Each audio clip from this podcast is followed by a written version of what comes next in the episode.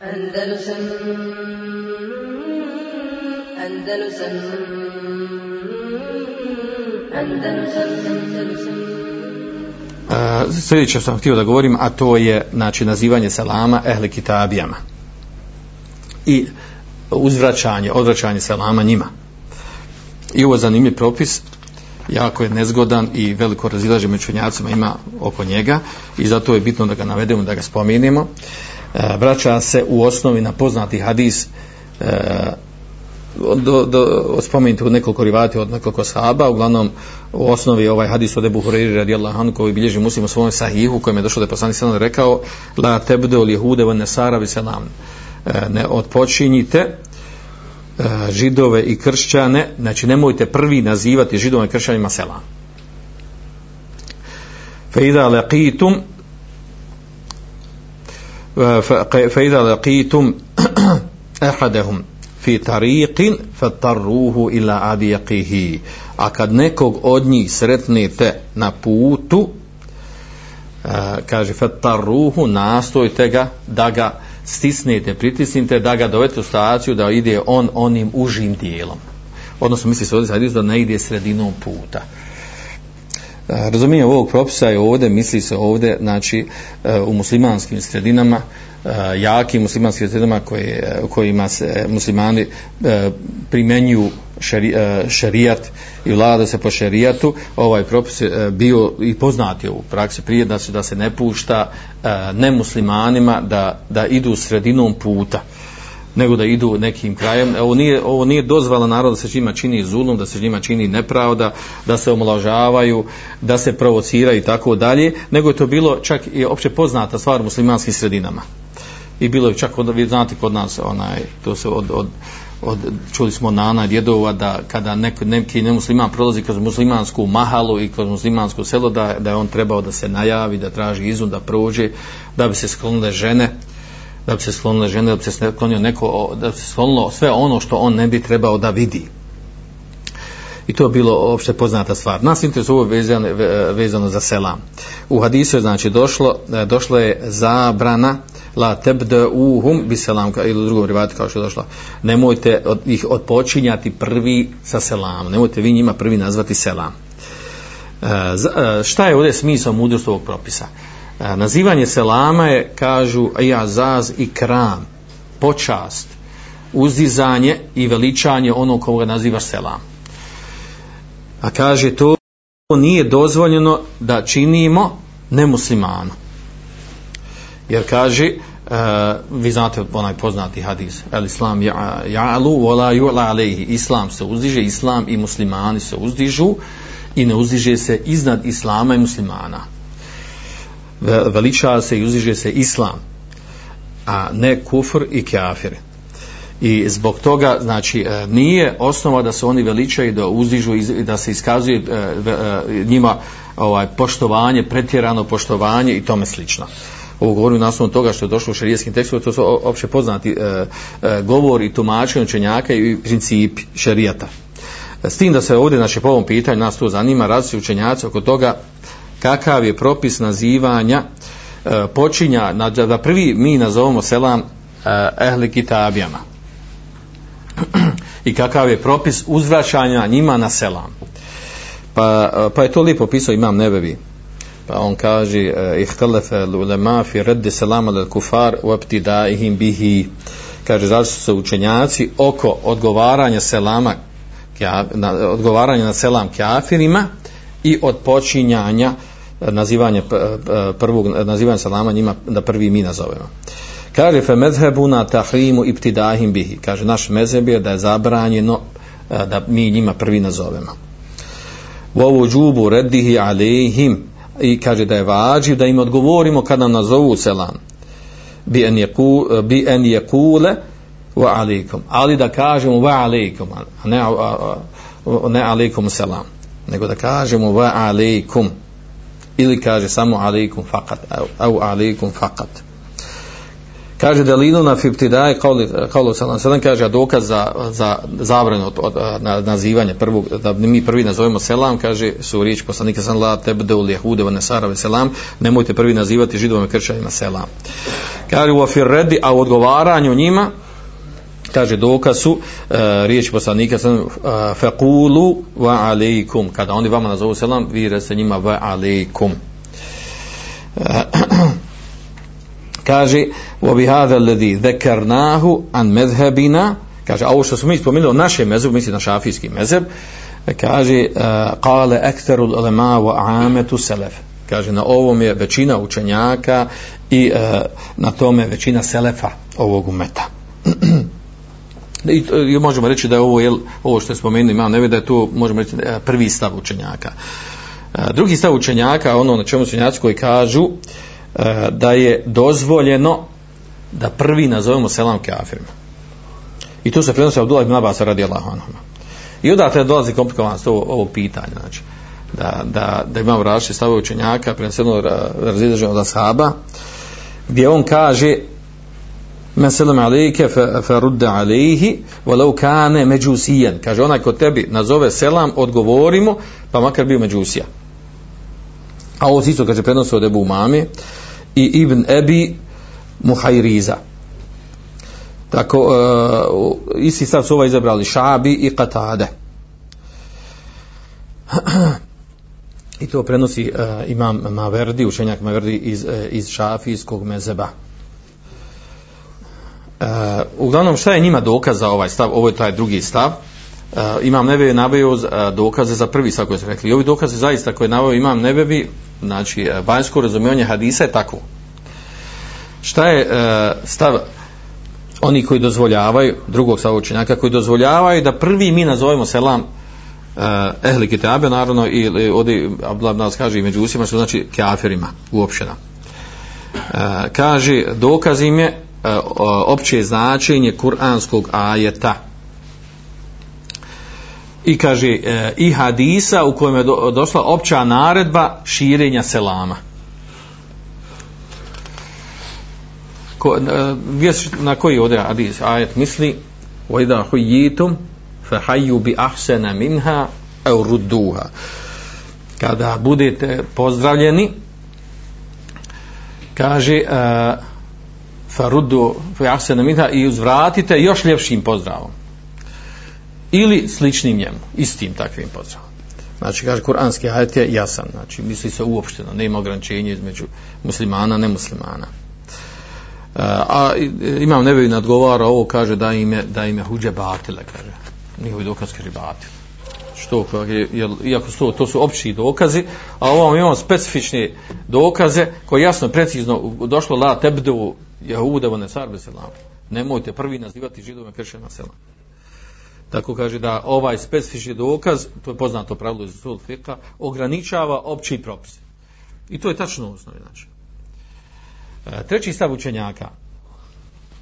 Oni koji kažu da je mekruh, ne haram, da je mekruh da mi prvi nazovemo selam nemuslimanima, odnosno jedan kitabija u ovom slučaju kako je došlo u šinjenskim tekstovama. Odnosno da nije, znači da je mekruh, a ne da je haram. Znači blaži propis.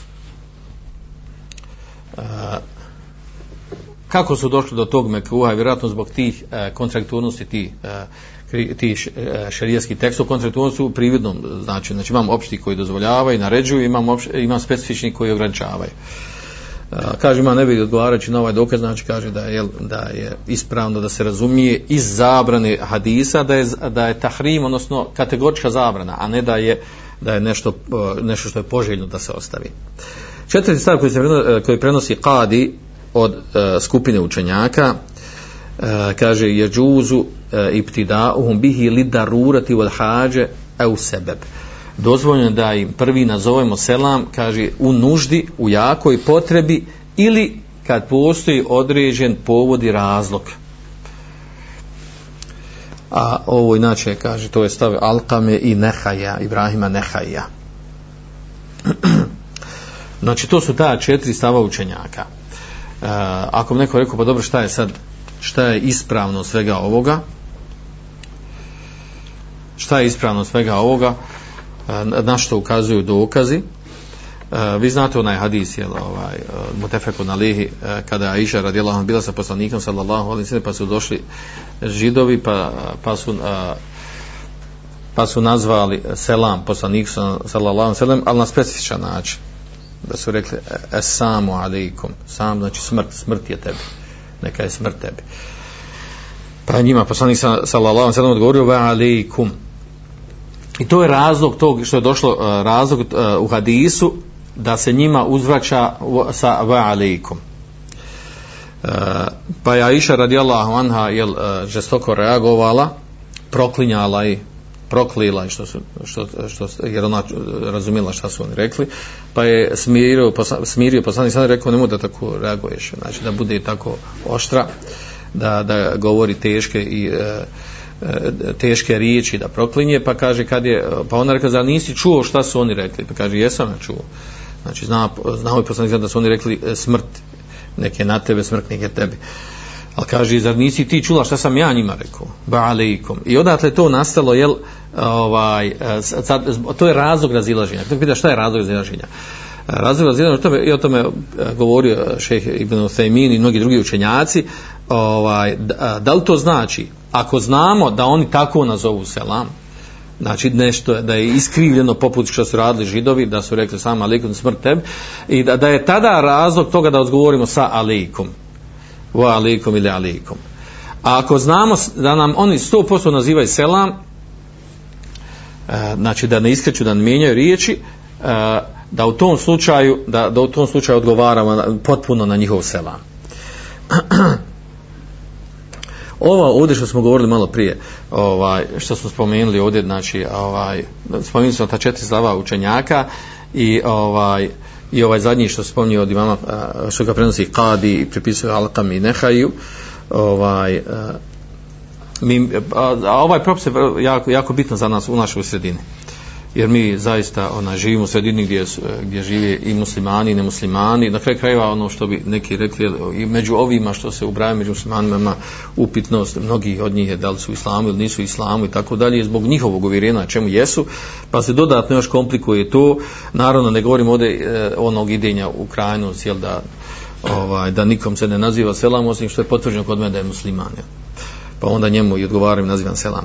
Znači govorim, ne govorim o tome tom iskrivljenom e, poimanju e, nazivanja selama u praksi kod nas, nego zaista u osnovi kod nas, znači zavisi od ovaj, ovo, poznavajući ove hadise, imamo potrebe da nam se, da nam se ovaj stav, jel, e, da nam postane jasan. I u najmanju ruku da znamo širinu ovoga da znamo da imaju uh, hadisu jasni po pitanju ovog zabrane od počinjanja i naredbe da se uzvraća sa alikom a s tim da imamo i druge stave učenjaka, oni koji, koji dozvoljavaju, uopšte se naziva, oni koji kaže da je mekru prvi nazivati njima selam i onaj, i ona treći kaže da u slučaju nužde, jake potrebe ili određenog povoda i razloga e, da nema smetnje da im se nazove selam.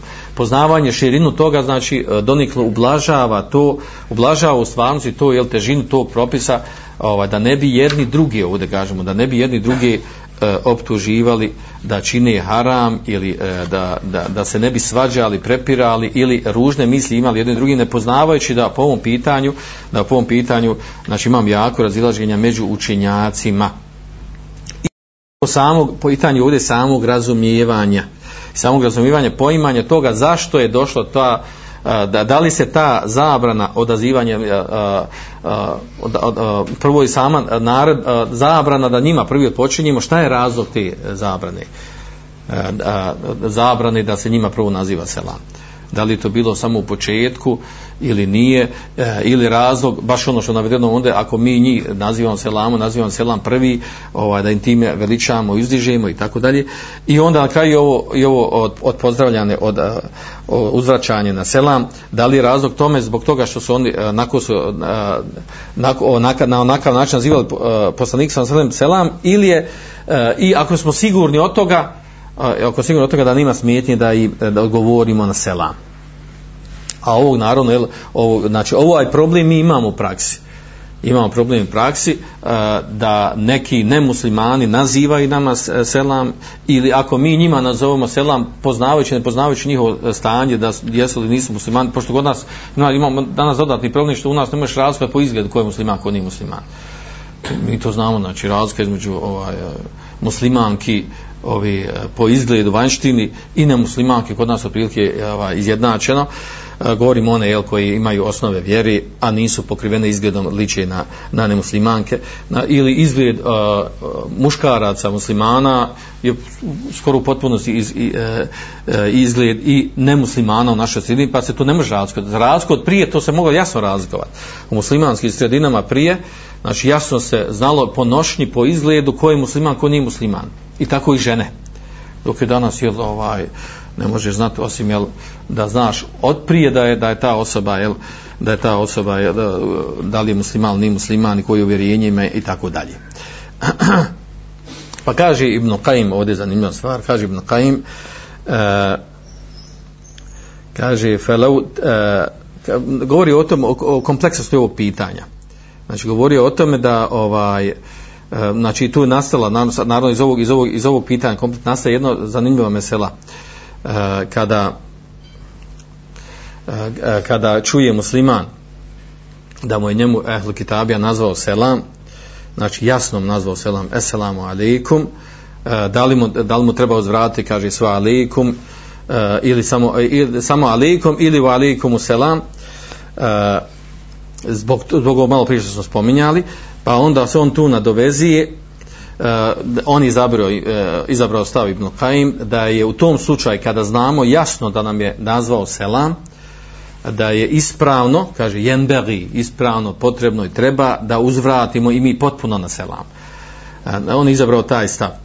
Uh, iz, iz, znači iz razloga kaže što e, što je e, način odgovaranja poslanika sallallahu alejhi ve sellem bio kako on e, tumači on je nagi tom viziji tom stavu tumačenja ovog odgovarao je zato što su njemu na takav način odgovarali. A, ne da je neka ne smatra da je to opć, opći propis po ovom pitanju.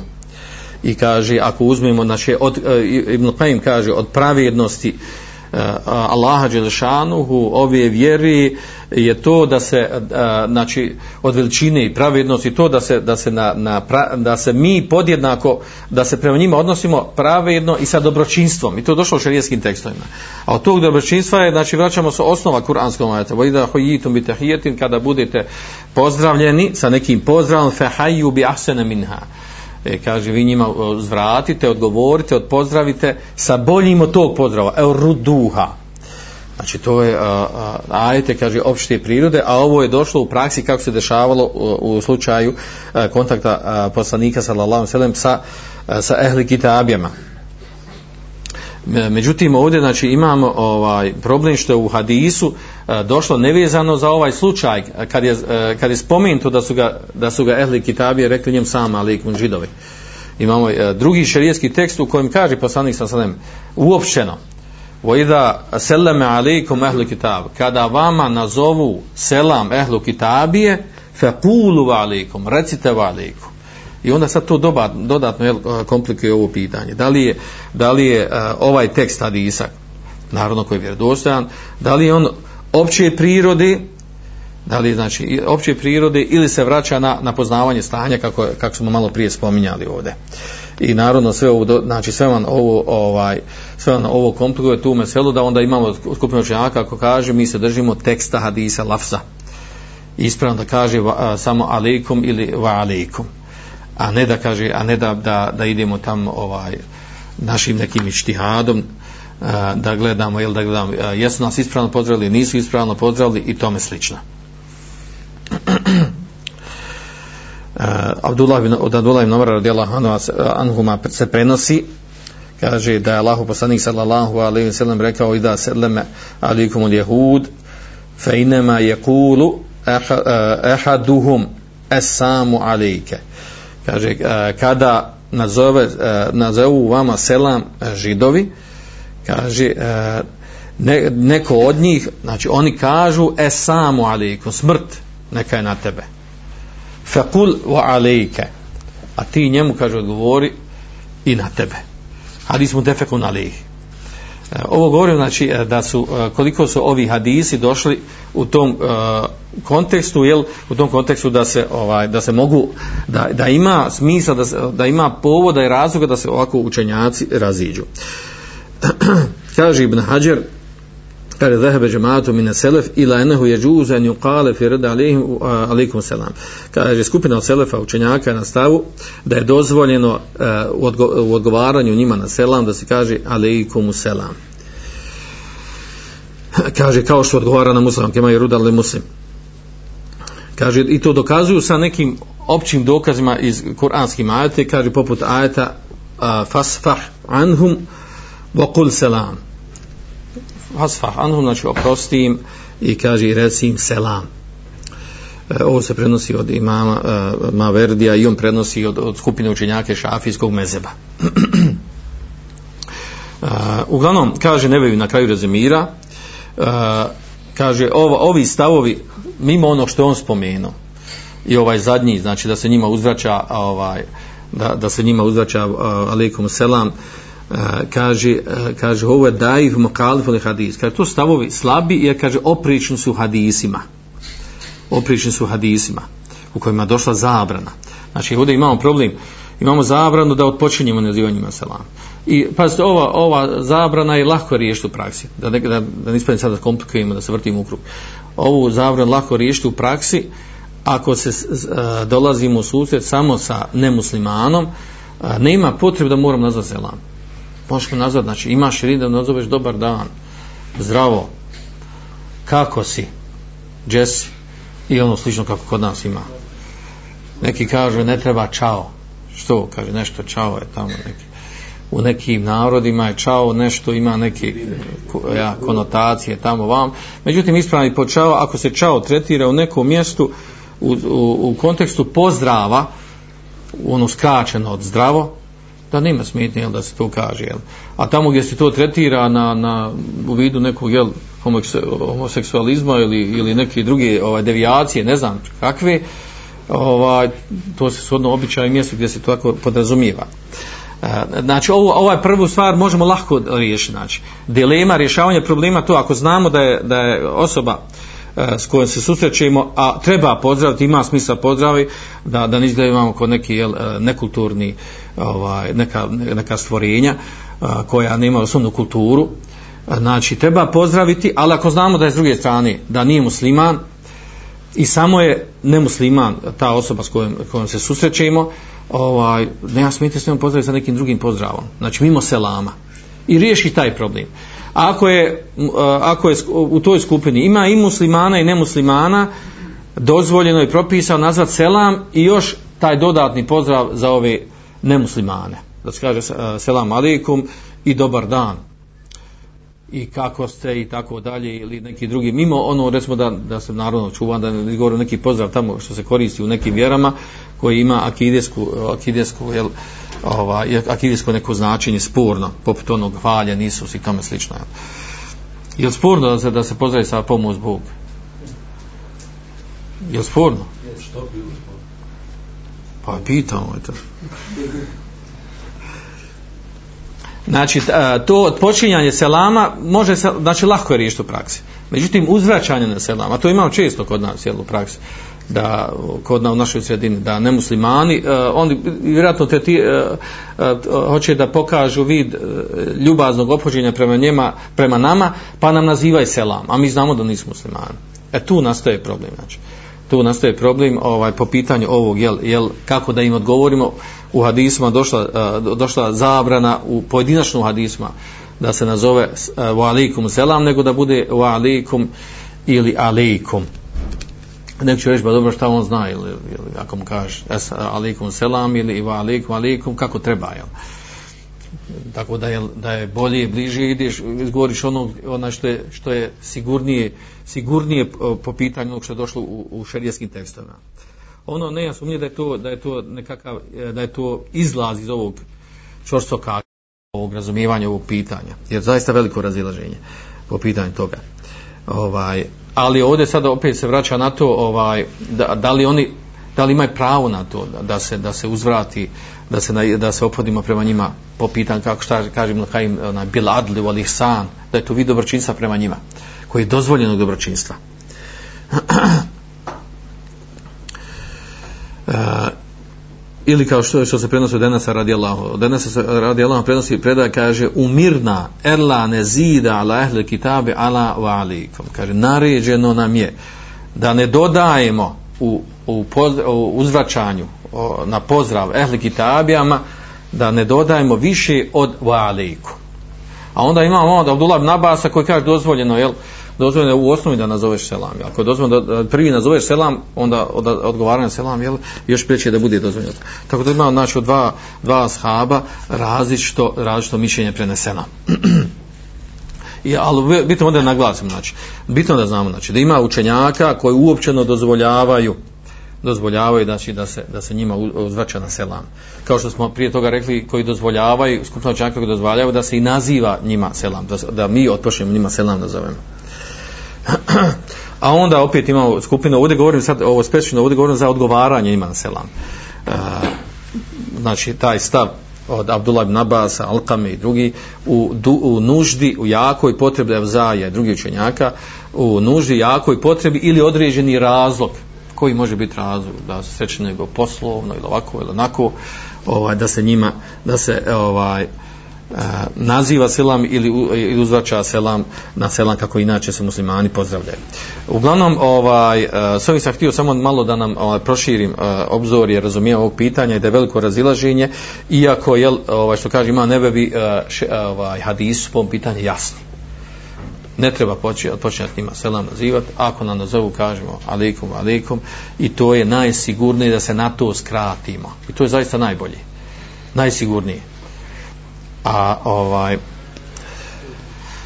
a rekli smo u ovoj situaciji kad se srećemo samo sa njima a potreba je naravno da, da, da postoji pozdrav to je vid, vid kontakta jazovne kulturi komuniciranja. Ako su pomiješani ovaj, nemuslimani sa muslimanima onda se uh, pozdravlja i sa selam i sa nekim drugim pozdravom. Znači nema smetnja se zove selam i neki drugi pozdrav.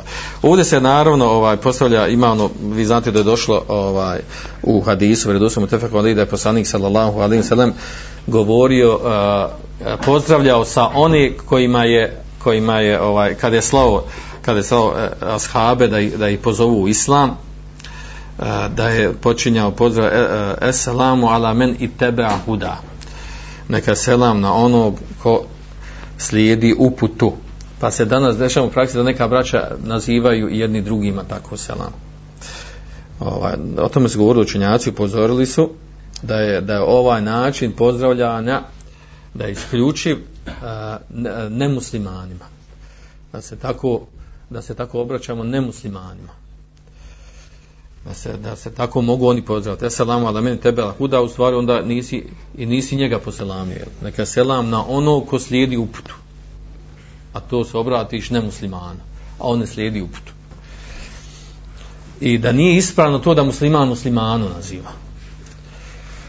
Iz kog razloga nije ispravno? Prvo što u hadisu, uh, u hadismu koje je presjedno došlo specifično da se to, da se, da je tako uh, ovaj, pozdravljao poslanik sallallahu alejhi ve sellem nemuslimane, i tu njihove namjesnike vladare a, a kako to kažeš muslimanu kao da je sad jel, kao ono kažem Allah zna jesi ti na uputi jel? Pa ako jesi do, odnosi se na to ako nisi jel ovaj, da te mi iđe jel? I, i naravno s te strane onda ispadne da je to i da je to uvredljivo. Da je to uvredljivo i da je to nije ispravno takav način pozdravljati. Naravno, ovdje nam je ostalo još, ovaj, e, završio bi s ovim, znači, e, ovo pozdravljanje i e, uzračanje pozdrava nemuslimanima, ono što smo rekli, da držati se ono što je najsigurnije što je došlo u tekstovima Hadisa. Da ne počinjemo prvi selam, ovaj, možemo drugim pozdravom da, da, da, neki drugi pozdrav da upotrijebimo, a uzvraćanje da bude najsigurnije bude sa alikom, alikom, jer oni svakako ne kontaju to ovaj, kako to treba, šta znači viška manjka jedna ta riječ. Osim oni koji su od njih učili, čitali i znaju fik.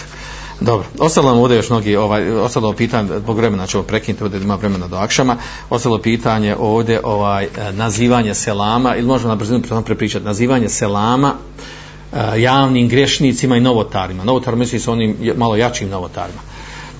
E, Ovi, uh, što tiče novotara, tu skratimo priču, ako je novotar onaj koji čini notariju, notariju koji ga izvodi islama, nije mu dozvoljeno nazivati selam. To su učenjaci jasno glasili.